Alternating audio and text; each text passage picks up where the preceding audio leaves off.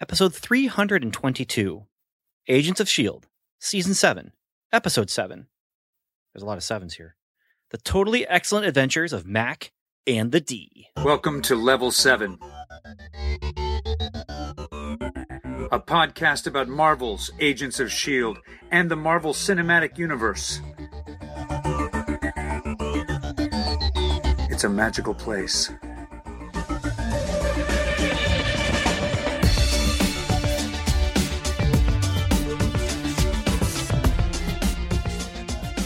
Okay, hello and welcome to another episode of Welcome to Level 7. It's me, Ben, Ben Avery, and I am running solo. I am going solo on this episode. I really, really am sorry to be going solo on this episode because it's such an excellent episode, which was actually in the title of this episode.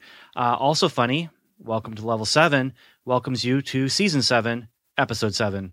So there's that. I can't share that joke with uh, Samantha and Stuart because I'm here alone um, things just didn't work out for us to record together. And there's a lot of you know human stuff, personal stuff, life stuff.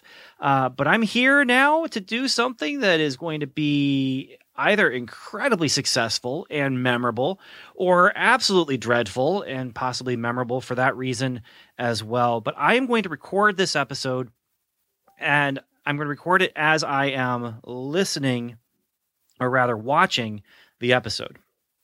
So this is actually going to work out as somewhat of a uh, oh, what's the word I'm looking for? A commentary track episode. And already it's just wonderful. I mean, I've, I've already started just forgetting words and not knowing what I'm saying and what I'm talking about.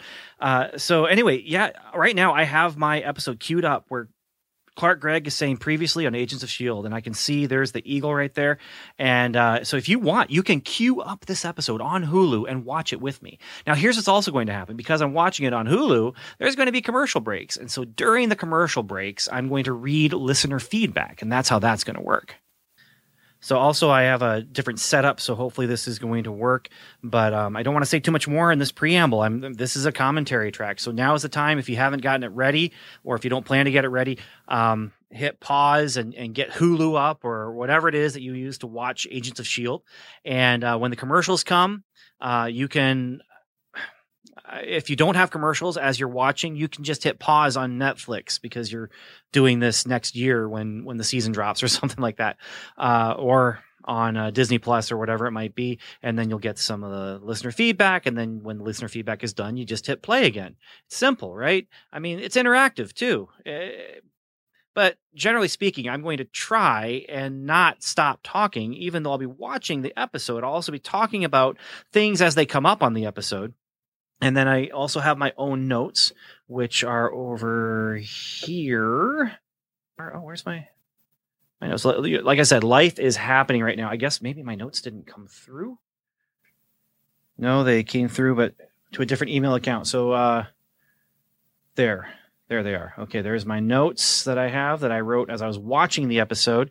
Oh man, hey, we're giving it a try though. I had to do something fun just to make this something uh, that'd be different and and and work um, because of just the way you know life right now isn't very fun. And so i wanted some fun and you want some fun? Watch this episode. I'm, I'm, telling you i had a lot of fun watching this episode but there are some reasons to maybe not like this episode. And so uh, i don't think any of the feedback that we got has any kind of negative feelings about this episode but um, if you do have negative feelings about this episode and maybe about the way I'm recording this episode by myself.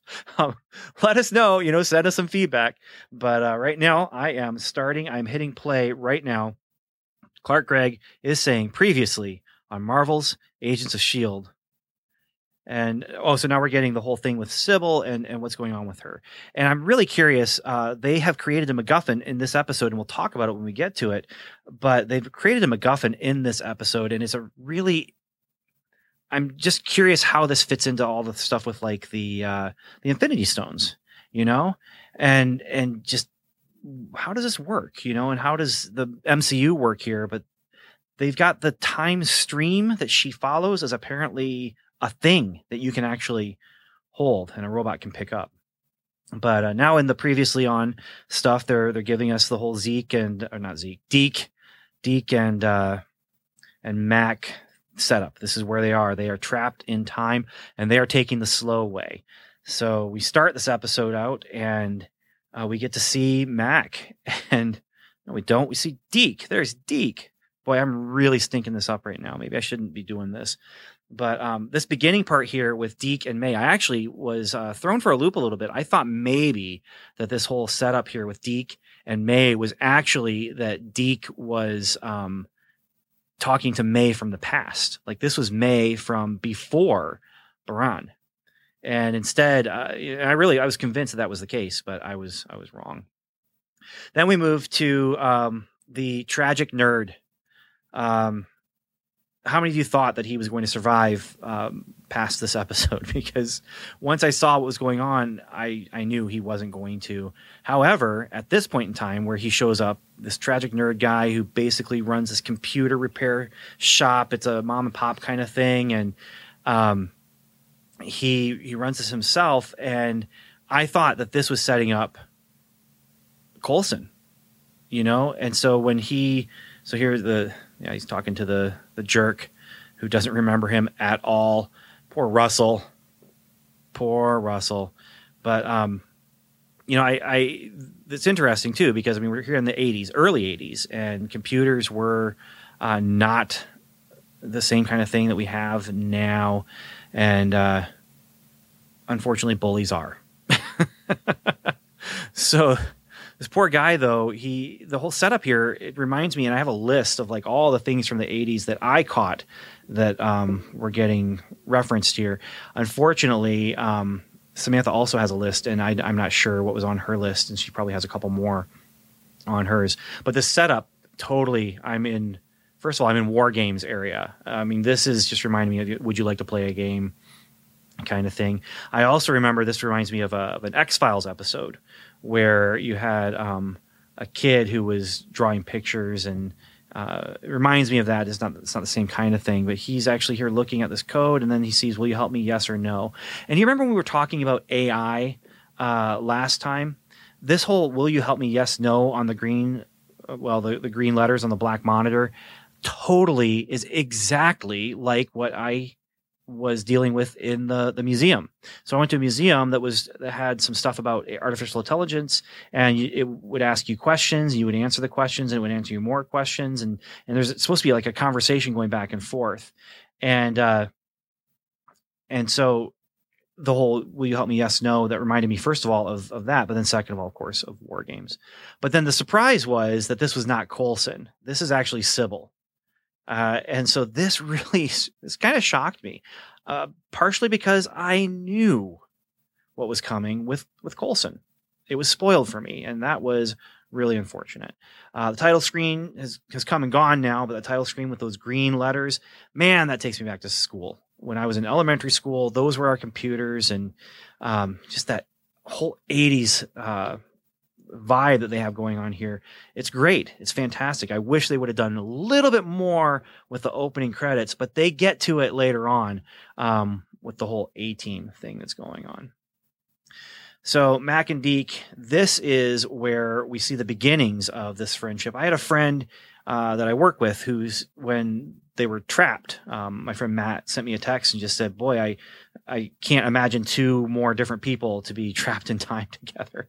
And uh, here's where we have Mac just angry at at the world, at life. He's he's upset and and reasonably so. His parents uh, or facsimiles of his parents have died at his hands, and now it's 1982, and they've been dead for six years now. No, 76. Yeah. So six years. Six years. And so, yeah. But this is where Deke, I think, is growing into his own for me. I'm really appreciating Deke in this episode a lot. And this is the second time that we've had Deke make an emotional plea with someone to say, I am with you. I, I, I can, I can somewhat relate to how you are feeling right now because in this case he's saying i i lost my parents too um and previously was with Sousa where he's like we were all pulled out of time and, and taken away from our our lives my problem here as i'm watching uh you know, as much as I love Mac, this moment here where he leaves Deke behind, this is awful. This is bad stuff. I mean, he just abandoned Deke. Now I don't know what what to expect him to do, you know, but this was awful. Um, so we have all the the family stuff going on as well, and and I mean, what would you do if you're you're Mac and and you're you're lost in time? He's visiting his parents' grave. Um, and it's man. And now I have to talk about this for the next two minutes about what what's going on here at the grave. But um, this is good sci-fi, though. I mean, this is the kind of thing that you want to explore in sci-fi. You can't explore these kind of things in any other any other medium or any other not medium uh, genre uh, other than this. And this gets us into some weird places with Mac, you know, going and putting flowers at his parents' grave. Um, they were killed by the Chronicoms. Looking and seeing his his not is his brother and him. And so that's that's a weird one too because you know have you ever had that question you know what would you do if you could go back in time and warn yourself about something? I mean that's just uh, you know what would you tell your your past self? Now for 2020 it's what would you tell yourself in 2019 um, uh, before 2020 it was what would you tell yourself you know as a 10 year old and, and now we're getting what would you tell yourself in 2019 because yeah 2020 has just been so awful but yeah so uh, watching the show and if you're watching with me you can see this but probably most people are not watching it with me um, you've got you've got uh, Russell, you know, doing this thing, getting the voice box going, and that's kind of cool. You know, this is again all taking me back. But I'm watching him, and I'm feeling like, you know what? I just did this to my laptop. I fixed my laptop. I I, I was able to replace the hard drive by myself. It was pretty cool. So, but now he's talking to a speak and spell, and so one more reference. You know, now is it a speak and spell? No, but it reminds me of one, and uh, it just reminds me then of of ET trying to send his his message. But I mean, Russell here, he is setting himself up to a point where um, he could take this technology and he could become the next big thing for technology. But uh, again, tragedy is is coming. So this is where I don't understand what's going on. Um, Mac just walks into a house. Now, did he buy this house? And as I was watching this with my kids, the question was, where did he get money to get this house? Is this his house? Is this his parents' house? Um, he's got models, he's got beers, and we're seeing the passage of time. And I'm loving the style that's going into this episode right now, where you got the passage of time happening with the model, and you see the model get put together. You see the beer cans disappear from the six pack ring, uh, and you see the beard start to grow now, what I love about this is last week during our post credit uh, conversation, we talked about, hey, the beard, look at his beard, because in the preview they showed his beard. And I said, I hope they use the beard to show the passage of time. And they do. They do. You see his beard growing every new scene. Now, here's where we also have um, Deke walk in. And uh, again, I feel I feel representation here. I'm looking at Deke from 1982, and I'm seeing myself from 1987 uh, with this jacket with the, the, little button collar thing that could be. I don't I never really understood that, but it's like meant to bring your neck real real close. Um, and then you have Mac do the whole dog trick. The, the I'm going to trick my dog into running away by throwing a ball out the door and then closing the door and locking the door. And I am ticked at Mac during this. Now, should I be? Probably not. I mean, he's still dealing with a lot of baggage, and they're doing this episode. What's great about this episode is that they are using this episode to allow the passage of time for Mac to really heal or to start to heal. Uh, that's something that is a problem in a lot of TV shows uh, where you you have these horrible things happening, but then uh, it's it's it's just done. You know, at the end of the episode, everything's resolved and everyone's back to normal in the next episode. Um, in fact, I used that. Uh, I I did a comic book series called the Oz Wonderland Chronicles, and at the end, um, it's Dorothy dealing with the the death of her family, and at the end, I'm not going to talk about like the actual plot and stuff, but at the end of that, um, Dorothy says, uh, or Alice asks Dorothy, "Are you okay?" And Dorothy says, "No, but I will be." You know, and just to show, you know, just because the the story is over doesn't mean the problems are over, but there is hope. And uh, yeah, so this is what's nice about this episode is that with the passage of time, the way that they're doing it, it gives Mac the opportunity to process, heal, and and start to move on. Um, but boy, I do not like the way he's treating Deke, and I have a feeling at the end of the episode, Mac is going to feel just plain awful. Um, so then we have the the note, the note under the door to Mac, telling him to go to uh, the club very soon, and uh, yeah, Swayze's is the club, Swayze's bar. Uh, by the way, in Indiana, there is the only town named Swayze is in Indiana, and so that's uh, just a little bit of trivia for you. But there is a town named Swayze, and their claim to fame, literally, is the only town in the world named Swayze. I told you, you're going to get like this is just like any commentary you'd watch or listen to. You're going to get some really odd, weird, dumb, unrelated stories. So here we have Russell now, and he's talking to the robot. And let's talk about this robot a little bit because this robot gives us uh, shades of of Short Circuit, shades of uh, Battlestar Galactica.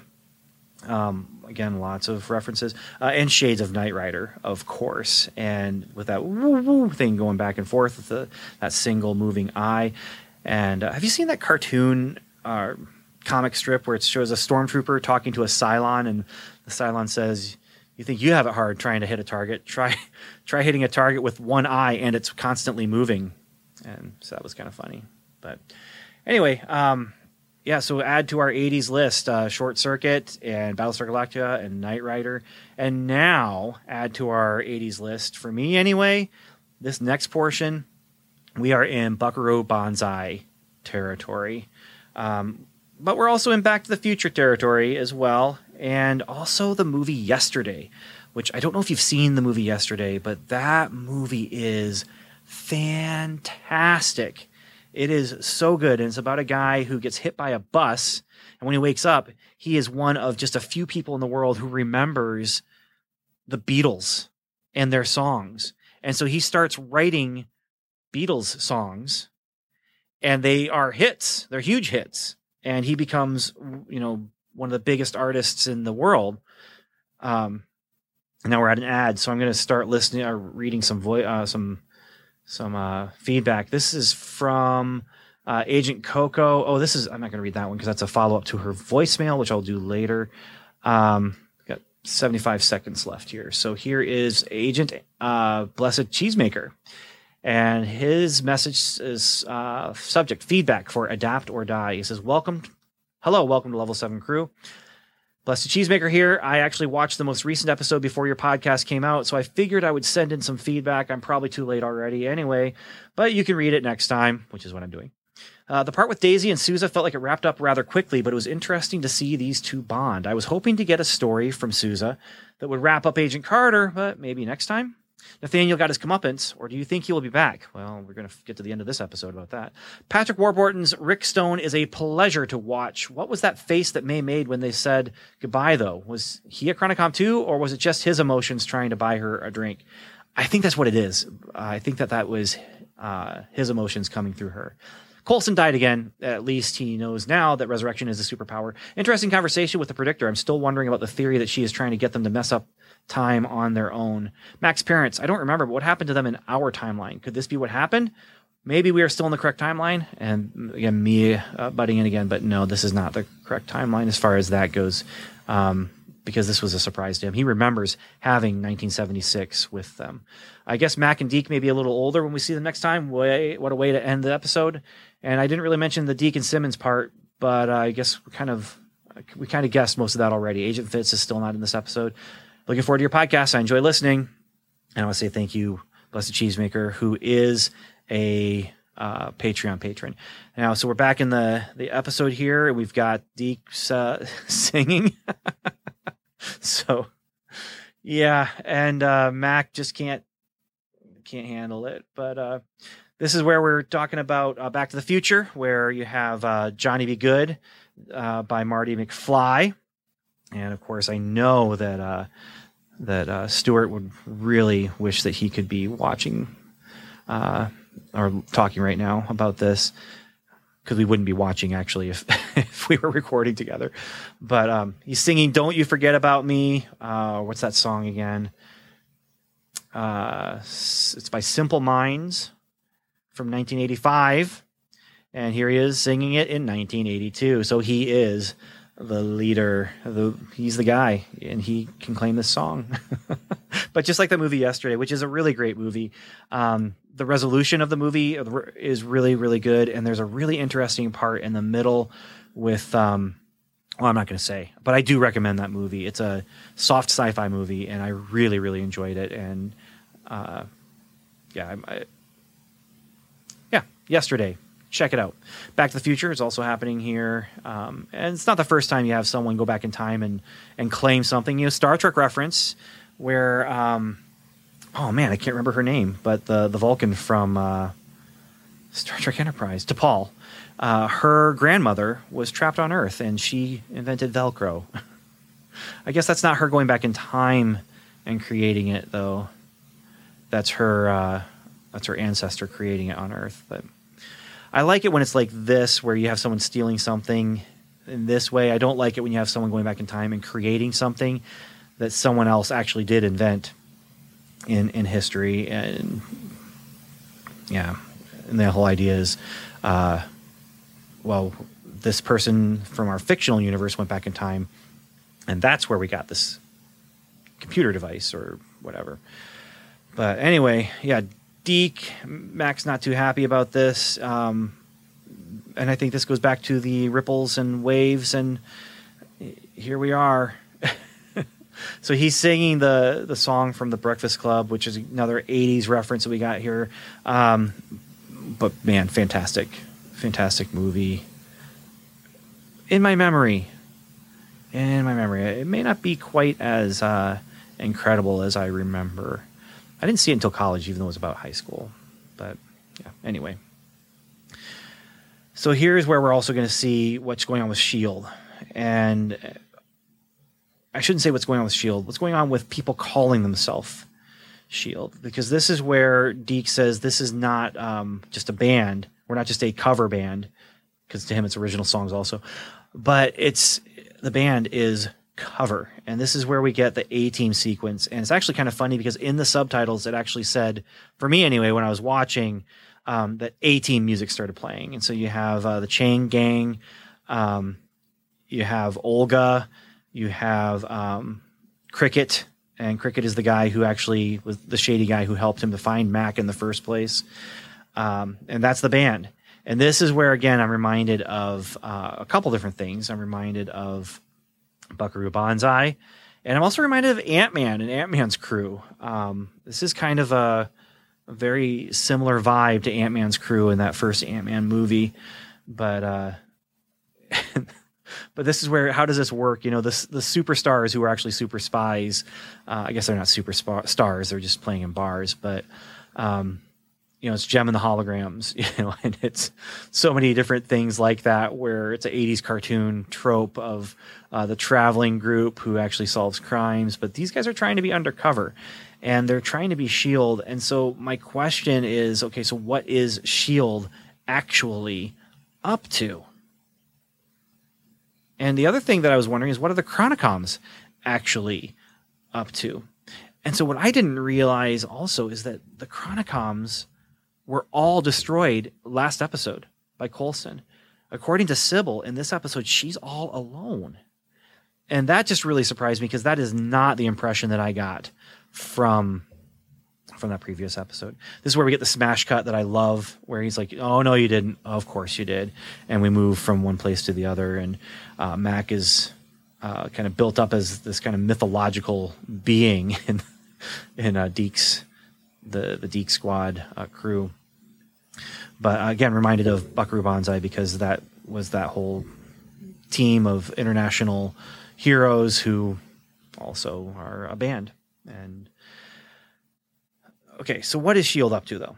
What is actual Shield up to? Because the lighthouse has been abandoned, which that goes along with the historical record, and you have these guys kind of taking their place, and then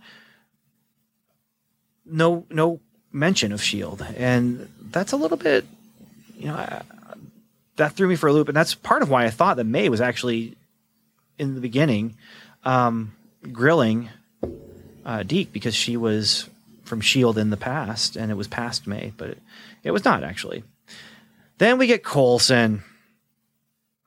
Coulson is in a TV set. Coulson is Max Headroom, and man, do I wish this had not been spoiled for me. Um, in our next uh, commercial break, I'm going to talk about some feedback we got from um, from Hank Harwell, who is probably the biggest Max Headroom fan that I know.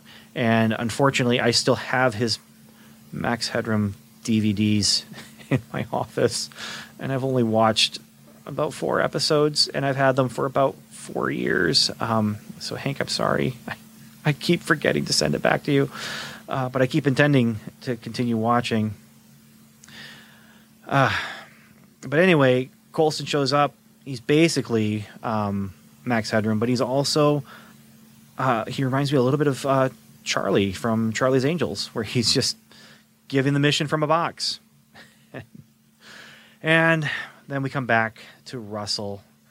And this is where our robots are reminding me of Cylons. They're reminding me of Knight Rider. They're reminding me of Short Circuit. And they're also reminding me of Chopping Mall. Uh, Chopping Mall, where it's a robot security system that kills people horribly. and they're about to kill Russell horribly. Um, I don't know how this worked. the drill went in under, it looks like under his sternum. A splatter of blood goes right in his face, and then it comes out his, his back. But uh, yeah, let's talk about um, Max Headroom. So this is Hank Harwell. He was replying specifically to our episode, I believe, uh, from last week, where he just said, "It just hit me. Mac with the beard is totally channeling Isaac Hayes from Escape to New York." Then he said, "Also, it's 20 minutes into the future. We had said five minutes into the future on our episode last week." And then he said, "We get some feedback, uh, some background, uh, rather, on Max Headroom, and this is going to give us uh, what do you call it? Sci-fi homework. You know, we've talked about Voyagers, we've talked about."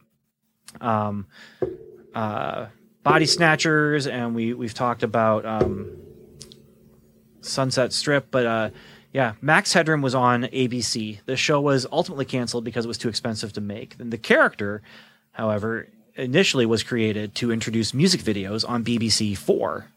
And he says, "What else do you want to know?" Well, then he also sent us some mail feedback, and the subject line was totally excellent. Uh, and he says, as I mentioned in another venue, I hadn't been listening to the podcast as I wanted to try and listen with my wife. This is one of the few geeky pleasures that she watches with me. I have since given up on them and desperately trying to catch up, but I could not not comment on this one. Ben knows why. I've seen some comments that this episode is complete fan service and was garbage, but as an 80s teen, I loved every 80s movie and TV trope thrown into this blender and turned on high.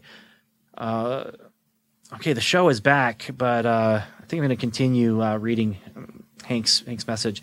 Uh, so he gives us a, a, bullet point list of things that he recognized. Coulson headroom. I'm so glad they did not try to push the similarities too far on this one. Short circuit. Although I really wanted the killbots, one of the killbots to say number five is alive. I wanted this is me coming in. I wanted one of the our team to say number five is no longer alive, but he didn't do that. John Hughes teen romance flicks gets referenced. Uh, 80s slasher movies, especially Chopping Mall, one of Mac's favorites. Rambo, Exterminate. I also got a small vibe of largely forgotten 80s film Electric Dreams, but it is so small I think I may have manufactured it. I really wanted to see a Radio Shack logo or something really identifiable as Radio Shack product. That would have helped to anchor the episode in the decade. Behind the 80s trope fest, though, there are some really nice character development for Mac. He's always been the steady, compassionate leader whose size often helps to emphasize his presence, but relies on his humanity and wit to get things done. He is director, most in line with Coulson's ethos, but here he learns that his parents are dead, replaced by Chronicoms, and he in fact had to push the Chronicom posing as his mother out of the Quinjet. That had to weigh heavily on him, and I could completely understand his turning on himself. Props to Deke for trying to be there for him, even if Mac continually pushes him away. Deke is still annoying, but he's also getting a decent development path and growing as a person. It's good to see the writers and producers having so much fun. This translates to a fun season. Unrelated to this episode, while it is totally likely that Yo-Yo's problems may stem from the Shrike, I wonder if it might possibly be related to the new arms she received, somehow interfering with her powers. As far as we know, and we really don't know based on what we've seen on screen, her problems didn't begin until after she received her new prosthesis. prosthesis. Now the Shrike's theory connects to this season better to last season, but until this is resolved, there's another option. Does anyone think that the writers also have the attitude akin to what are they really going to do? Cancel us?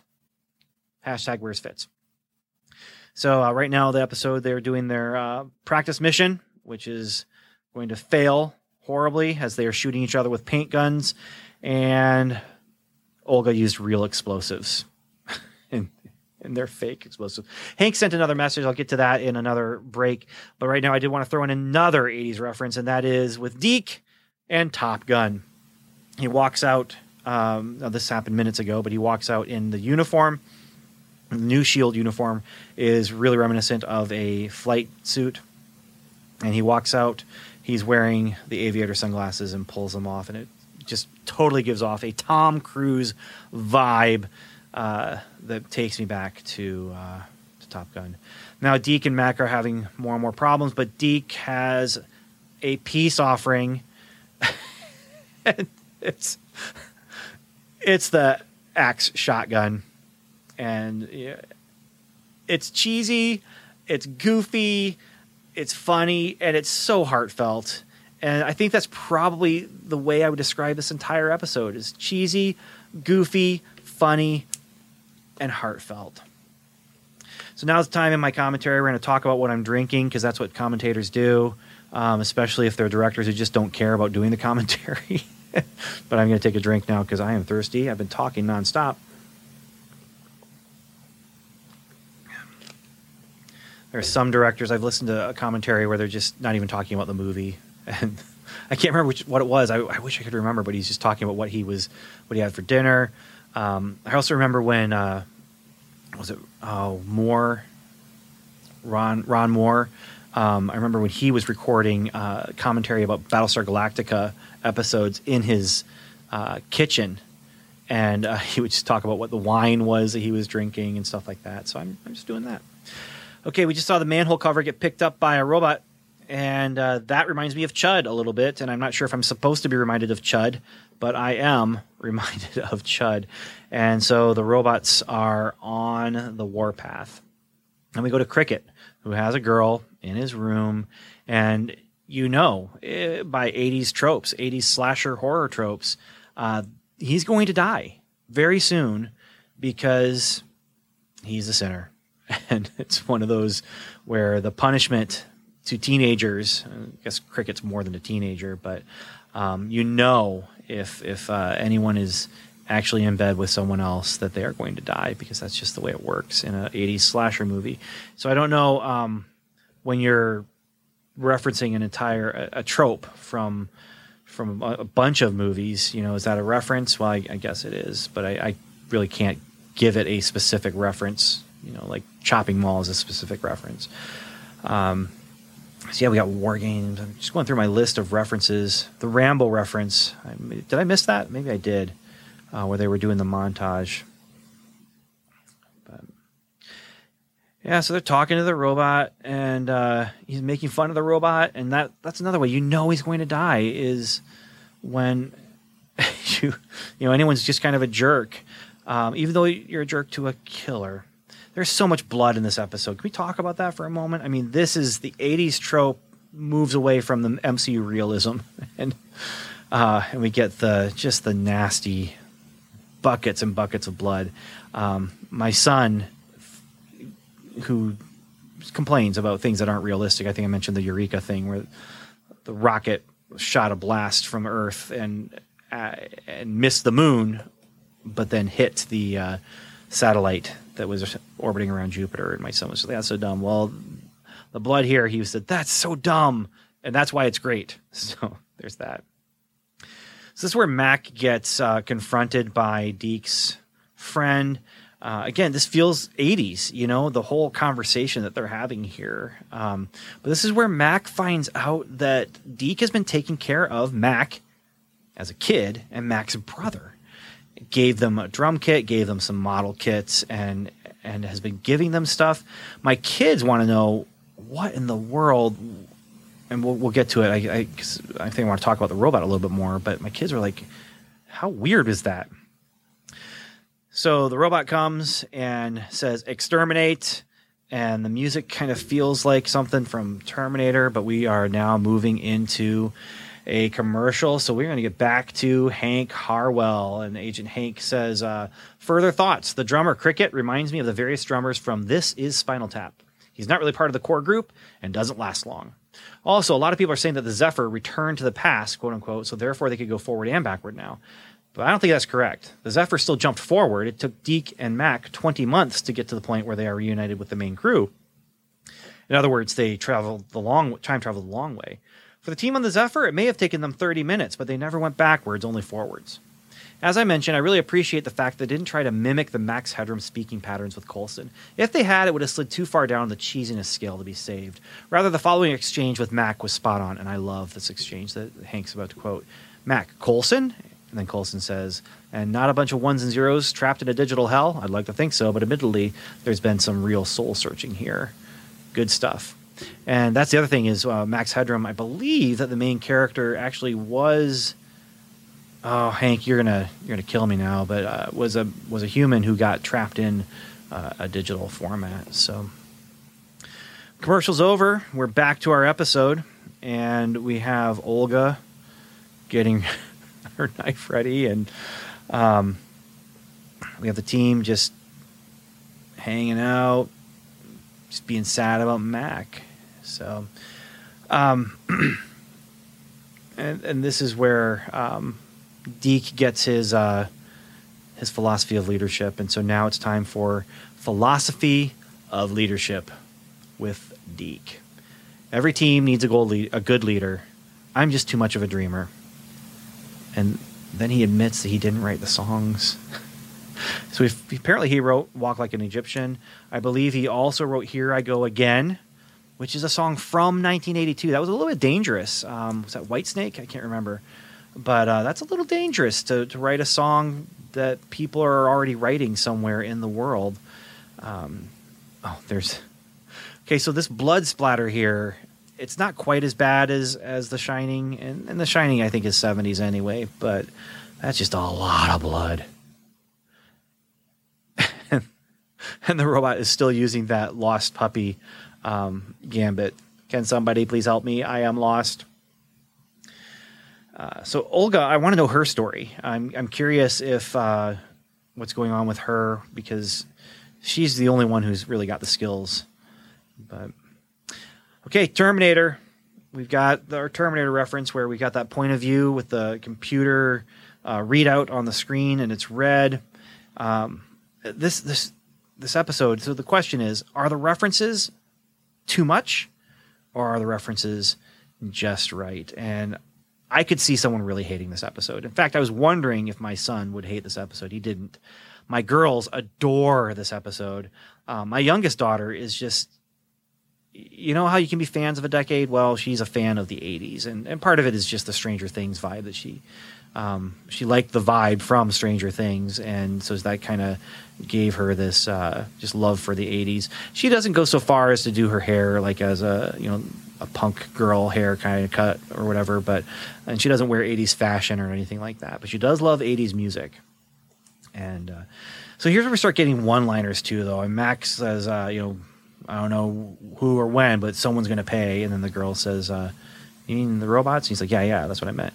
So you, you at least have them hanging a lampshade on it. Like they're, they're saying these lines with a straight face, uh, but then they're, they're not in on the joke with the line, but they're definitely referencing the fact that man, these lines are pretty ridiculous and goofy. Uh, Oh, so that was my part where I get caught up in the episode and and stop talking and leave a little bit of dead space. But uh, this is where we get. Um, I'm reminded of Predator, especially the beginning. You know, where Dutch and uh, Carl Weathers, you know, shake their hands. You know, um, when they're their first meeting at the beginning. But also, I'm reminded of any number of. Uh, I guess Carl Weathers and, and Rocky too, maybe. But um, any number of '80s movies where they the music swells as friends are reunited and decide that we're going to team up and we're going to fight again together. And uh, is it cheesy? You bet it's cheesy. And I could see again someone getting lost in this and saying, "Yikes! No, not for me." So, ah, this is the, the Rambo the Rambo thing. Mac cuts his beard. Mac has they have a uniform ready for him in his size. The question is, did he take the sleeves off, or did they? But we actually have the behind the head, putting on the bandana, and uh, then we have Mac with his shotgun posing, looking at the camera, and then wipe fade. so, yeah, I mean, it's the '80s and uh, it's it's fantastic. But man, they really skirted a line here. They really, really skirted a line. So this is where they also figure out about the MacGuffin, and boy, do they just jump to conclusions here. Um, Sybil's targeting the base because that means the time stream must be there.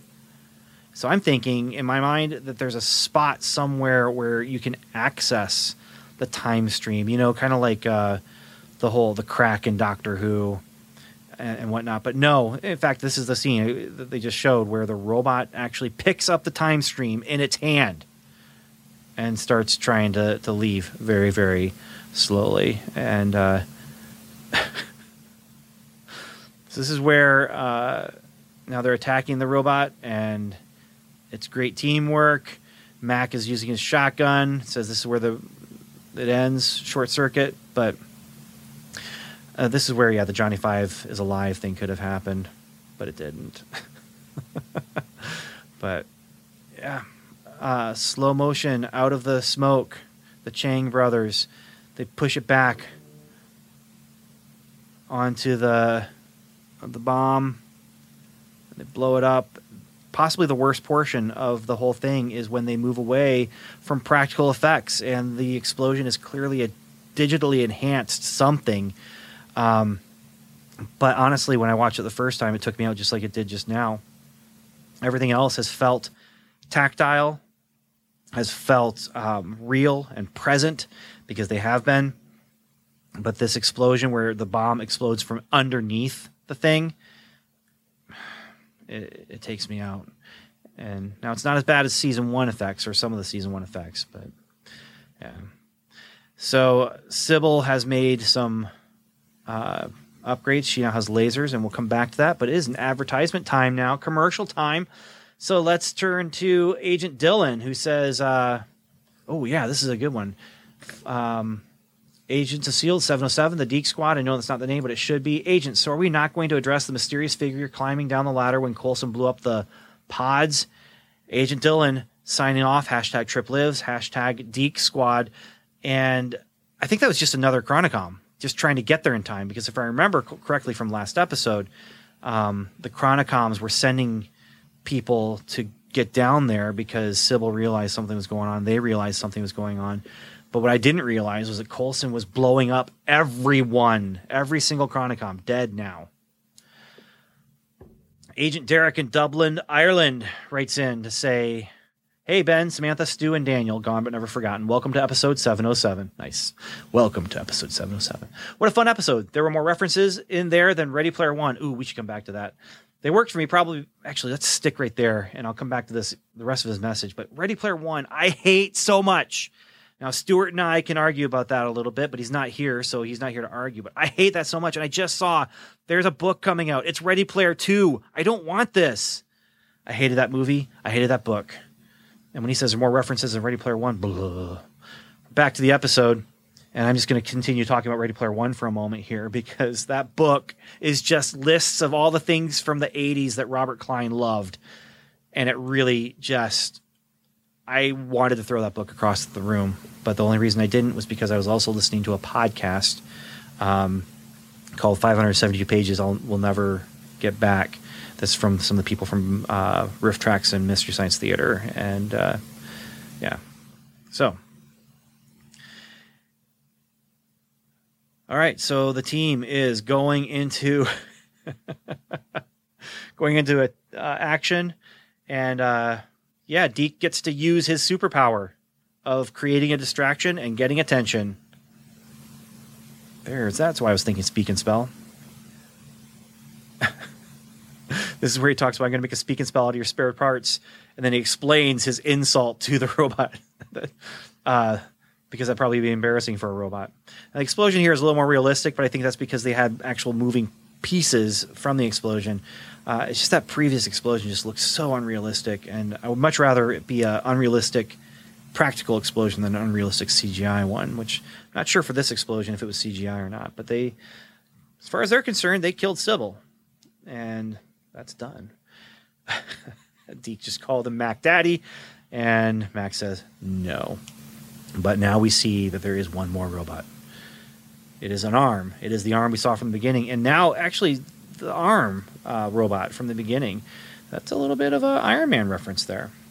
So, one more reference to add to our to the hopper of references. Uh, yeah. Oh, there's the uh, reference to where the red fern grows, which uh, was uh, read and hated. And actually, what happens, this reminds me a little bit of my son. My son actually got so mad at someone when they were 10 or 11. Um, he got really, really mad at a friend from uh, their homeschool group. And so, you want to talk about homeschool revenge? Um, my son told him, Hey, uh, you should read Where the Red, Red Fern Grows. That's great. It's a great book. And then the next time they saw each other, he said, I read Where the Red Fern Grows. That was a horrible book. It made me cry. And my son got his revenge. so, homeschool revenge. Make them read a sad book. And yeah. Uh, so now they are re- celebrating, but this is where we get the scene where we find out um, Deke really is such a great friend. And I love the friendship that's happening here where Deke is not looking for anything in return. He's giving, giving, giving. Mac isn't necessarily taking, taking, taking. Like this is not where Mac is taking advantage of the relationship.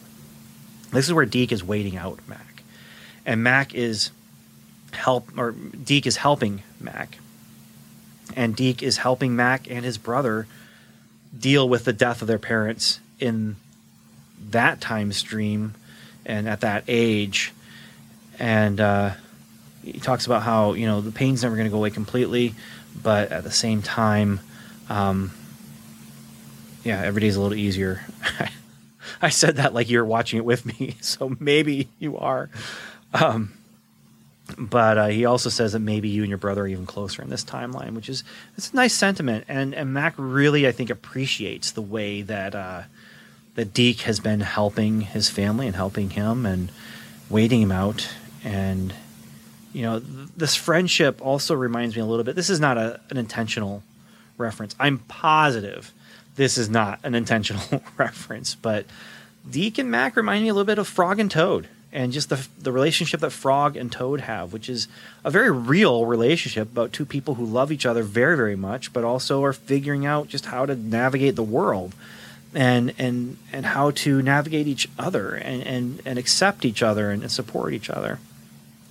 So Mac, this is where it gets a little weird. Mac is going to pretend that he's part of Deke's band, and this is where my my kids were asking. So this is really weird that Deke, you know, just out of nowhere befriends this, you know, Uncle Marcus and the two boys, and how does that how does that work?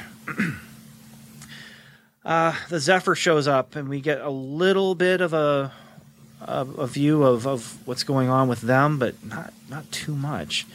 Um, they send the Quinjet out after uh, Mac and Deke, and this is where I find out I was way off when I thought that maybe it was um, May from the past, but uh, it's it's it's not. This is May from the the future, going back to the past, going back uh, along and, and, doing whatever they're doing, uh, traveling through time. But um, they go to the lighthouse, and this is the reunion, the reunion of Mac and Deke with Yo Yo and May. Mac is the one who gets a a real friendly reception, and Mac and Yo Yo, oh, reunited, and it feels so good. Reunited. But there's another reunion coming, and that is Coulson and May. And May actually gives Coulson a better reception than I was expecting. So that's kind of cool. Uh, she acts like completely nothing is wrong. And so, yeah, we find out they're going to bring him back on a hard drive. But, uh,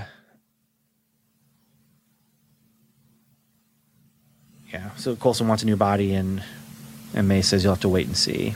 And, um, the question is, yeah, what is it? What are we going to see with Coulson in the next episode? And, and really, what are we going to see with, with, the whole team? Um, but the tag scene, and we'll, we'll get to that. The tag scene surprised me. It, it really did. But uh, yeah, so this is all we get to see of Shield in 1982. Uh, this is kind of a disappointment for me because, man, uh, it's not actually Shield. So we got 75 seconds of ads here. So we're going to go back to Agent Derek, and he says, uh, "What a fun episode!" Mac coming to terms. Okay, Ready Player One. Ben finally got a proto Battlestar Galactica Cylons actually in Agents of S.H.I.E.L.D. Awesome, which is something that we uh, talked about in the past with uh, LMDs, but also recently with Simmons and her little uh, thing in the back of her neck. Uh, a little touch of the background music when Mac and Roxy Glass are being chased that sounded like Brad Fiedel's Terminator score. Deke doing an 80s version of Marty McFly by stealing songs from his past and playing them in front of an audience. It might not have been the best episode of the season, but it made me laugh and smile a lot, so I think it was totally excellent. Thanks to all of you for keeping up with the podcast. It's great to have been able to listen along with you for the last seven seasons of all your shows. Agent Derek in Dublin, Ireland. Next, we have, oh, that's from Hank. I already read that one. That's also from Hank. Uh, here we are. This is uh, Agent 084. Sent us a message, and he says, This episode was completely ridiculous. From the bad fake beard to the bad cover band to the bad 80s versions of Chronicoms. And I loved every second of it. Insert air guitar here. Um, we are back to the uh, the episode here where the robot is kind of going around, um, kind of WALL-E, remind me of WALL-E a little bit there. But um, as he's going along, I'm going to go ahead and continue reading. There was a surprising mix of comedy and drama, almost Taika Waititi esque. I can't be the only one getting choked up at that scene with Mac and Deke in front of Uncle Mark- Marcus's house. Not to mention Mac getting his bro Thor on in the first part of the episode. Very hard to believe this was written and shot before Endgame. And Coulson dealing relatively well with being trapped in the 80s tech was the chef's kiss of the whole thing. Um, I'm going to stop there for a second because going back to the episode, we get to see who is this time stream being delivered to. What? Nathaniel Malick talking to Sybil on a TV? What? This actually was a real big surprise to me. I thought he was dead. I thought he was done. So last episode, I thought Nathaniel was dead and the Chronicoms were alive, or at least some of them were still alive, and instead it was the exact opposite. So that's the episode. The end credit music, though, is pretty fantastic here. And I really wish we got some soundtracks beyond season one. All right, I'm going to move back into the feedback from uh, 084. He says, Some things I'm trying hard not to think too much about. Where is the actual shield? Headcanons, either Insight's failure bankrupted explodes them and they're disbanded, like what happens in the future, or Deke just wasn't able to reach out to them without being laughed at. Maybe Stoner has gotten a Winter Soldier visit by now. Next, uh, why the quick pit stop in 1982? Headcanon, Fitz is controlling the Zephyr's time jumps based on any Chronicom activity and time, and all the waves being made are tripping him up a little. He sent the team to 1982 when Sybil was turned on by the computer repair guy. Then, when he realized she wouldn't be functional for another 20 months, he sent them to 1983. And uh, Agent 084, I think that's probably the best explanation for why they stopped in 1982 in the first place was that that was the moment when when that activity was happening. Uh, final point from Agent 084. What was the point of Cricket? Headcanon. In the timeline without the Chronicoms, Cricket eventually becomes Rusty, aka the best helicopter pilot the Lance Hunter's money can buy. Those couple questions aside, this was definitely the most fun episode of the season. I'm sure all the silliness is there to compensate for what's sure to be a dark and plot heavy back half. Can't wait. Until next time, Agent 084. And I would say um, this is still not my favorite episode of the season, but is definitely like the the noir episode they did. This is a I, I think this is a return to often episode for me. Um, now I've watched it a couple times, obviously, because you listen to me watch watch it. But um, and I hope this worked out. You know what's nice about this is it, it comes from a, a, a very short uh, episode. It means this episode is going to be about an hour, which is you know makes sense for an, a show that's about an hour. I do have one more person to get feedback from, and first of all, I have a voicemail from Agent Coco. I'm going to play that right now, and then I have a follow up email from Agent Coco. Hey y'all, it's Agent Coco here. Hope you're doing really, really, really, really well. Yeah, so this past episode was woof, kind of brutal, um, kind of heartbreaking, kind of sad, kind of tragic, uh, intense episode. They really are putting Mac through it, you know. Um, pretty much the entire series have put Mac through it, so I hope things work out for him in the end. Um, considering it's another timeline, like a separate timeline what has been created by the Chronicoms. I'm thinking maybe his parents aren't really dead, if that makes sense. Um, you know, a lot of things that are happening as far as what they're doing and the Chronicoms are doing, they're creating these different threads so the other original threads still exist, right? Because that was, oh, that scene when he had to throw his mama out the, the, um, Quinjet was, I, yeah, I cried for sure. And, um, you know, all that stuff with Daisy and Sousa, a lot of very convenient plot devices, like I'm gonna give them a pass because I love Shield so much, and I think the writers are incredible. But that was, uh, that was a little.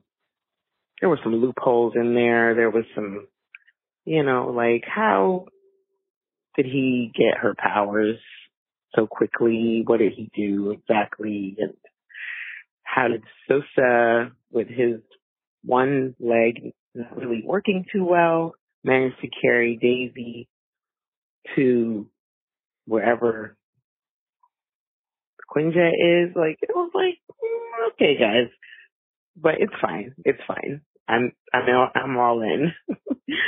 um, anywho, it's I'm loving this season. It's really good season. I've been going back and watching like some of my favorite episodes at the same time and just really seeing how consistent they've been in terms of the story and they're doing a lot of like hinting back to past seasons and past episodes. I think that's really awesome. You know, they're showing love for the fans. I feel like that's a way to show love for the fans. Like if you've been here for the from the beginning, you know what's happening. Like I feel like that's what they're saying when they do that. So Anywho, I hope you guys are well, and I'm looking forward to the rest of the season. Although I'm sad that it's ending, and um, yeah, be safe out there. So that episode or that feedback was from last episode, but I, I do want to talk about Sousa, and I agree completely about the whole like that was very fast getting the powers and all that kind of thing. Um, the question about Sousa is that just I don't know. He stood up, he walks with her, how did he make it? My kids were asking the same question, but for me, dude was just a hero. dude was just determined. He was just nothing was going to stop him. He was going to do this. He was going to help her. He was going to get her the help that she needed. And uh, now that we know Nathaniel's not dead, I actually like the ending better because um, with Nathaniel being still alive, that that just felt like very quick resolution, and it shouldn't have resolved that quickly. Um, you know, just him accidentally killing himself, and that's how they escape. Well, since he's not dead, I don't feel as bad because we're not done with him. We're not done with their story and their conflict with him. So, and then the scene where the other heroic moment that took a lot of resolve and a lot of um, determination that you refer, referred to with um, Mac throwing his mom out out of the the plane. um, yeah, that that was rough, rough stuff. But again, I feel like they resolved it nicely in this episode. I feel like this episode resolved a lot of the pain and a lot of the uh, the stuff that Mac has been going through. Um, this again allowed him time to to be alone and process and you know that that frog and toad thing that I was talking about. They want to be with each other, but when one of them wants to be alone, the other one gives them space but they stay friends, you know, and this is just a great example of of friendship. And I, I just really appreciated um, that that relationship that we get in this episode. All right, so finally, this is from Agent Coco, uh, and kind of a follow up to that. And and I really liked um, what what really drew me to Agent Coco's message here was was her subject line, and that is Yo-Yo's imposter syndrome.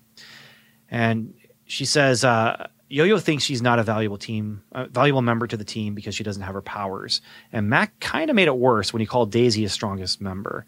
She was hurt by that. But she is actually really smart and really intuitive because she had a feeling that the Chronicoms were setting them up with that rescuing of Mac's parents. She literally said this could be a trick. And I honestly had a feeling it was a setup because that rescue was just too easy. Side note, this is me cutting in. I didn't. I didn't until um, until May had her little little um, intuition there. Uh, but oh, I I I was tricked. I was tricked. But anyway, back to Agent Coco.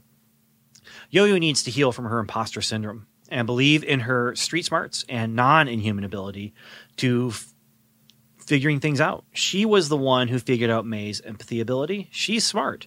Also, May's empath ability, empath ability needs to be a deeper storyline than just her being able to deduct Chronicoms uh, and then the question: Who was in the photo at Malick's place? Thanks, y'all. Agent Coco out.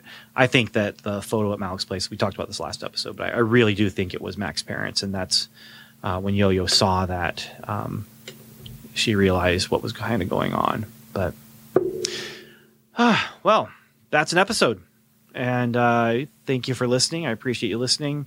Um, hopefully, we'll get this episode out before the next episode of Agents of Shield comes out. But uh, if we don't, you know, it's all timey wimey anyway. So, yeah. Well, uh, I did want to mention one more thing, and that is that it was just me here. I didn't get any any messages from Stuart or Samantha or Daniel. Um, although, you know, Daniel and I, we were getting along. You know, it was it, we were getting along, but it was kind of a I don't know. We weren't firing shots. Uh, but then I find out that Daniel's wanting Stuart to to step things up, and and and so while Daniel's not actually firing shots at me, he's trying to get Stuart to fire shots at me. I mean, so we're moving uh, away from from this kind of I don't know what you would call it when you know you have two enemies on either side and they're not actually fighting each other, but they're still uh, still enemies. Oh man, if I just had a history major or someone who who loved history could kind of tell me what is that phrase that I'm looking for. We have two sides in conflict that don't actually engage in direct conflict. Um, because it's getting worse with with Daniel encouraging Stuart to be mean to me. Uh, oh, I know what it's called. It's called the Cold War. And with Daniel encouraging Stuart the way he has, it looks like the Cold War just heated up.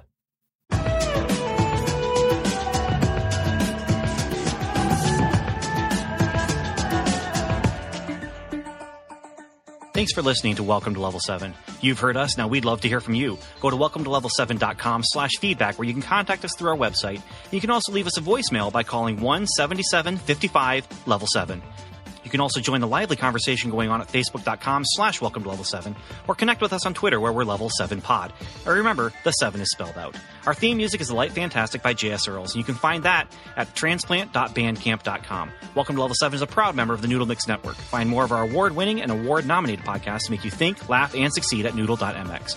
Learn how to podcast, get productive in your personal and professional life, theorize over TV shows, laugh with our clean comedy, delve into science fiction and philosophy, learn critical thinking from movie reviews, and more at noodle.mx. And once again, thanks for listening.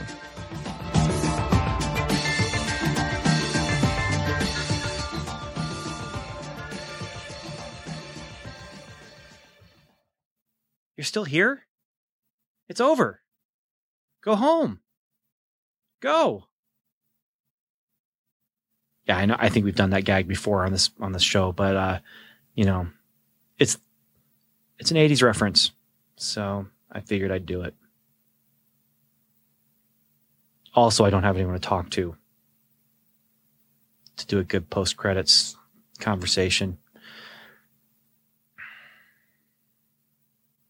So I'm just going to stop recording now.